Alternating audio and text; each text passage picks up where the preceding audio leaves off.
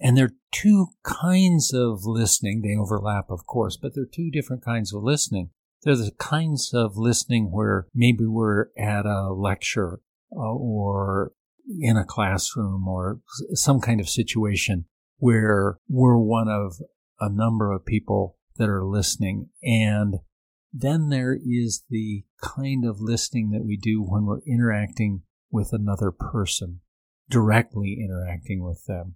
And we're wanting to engage more deeply with them and we're wanting to understand what it is that they're conveying to us.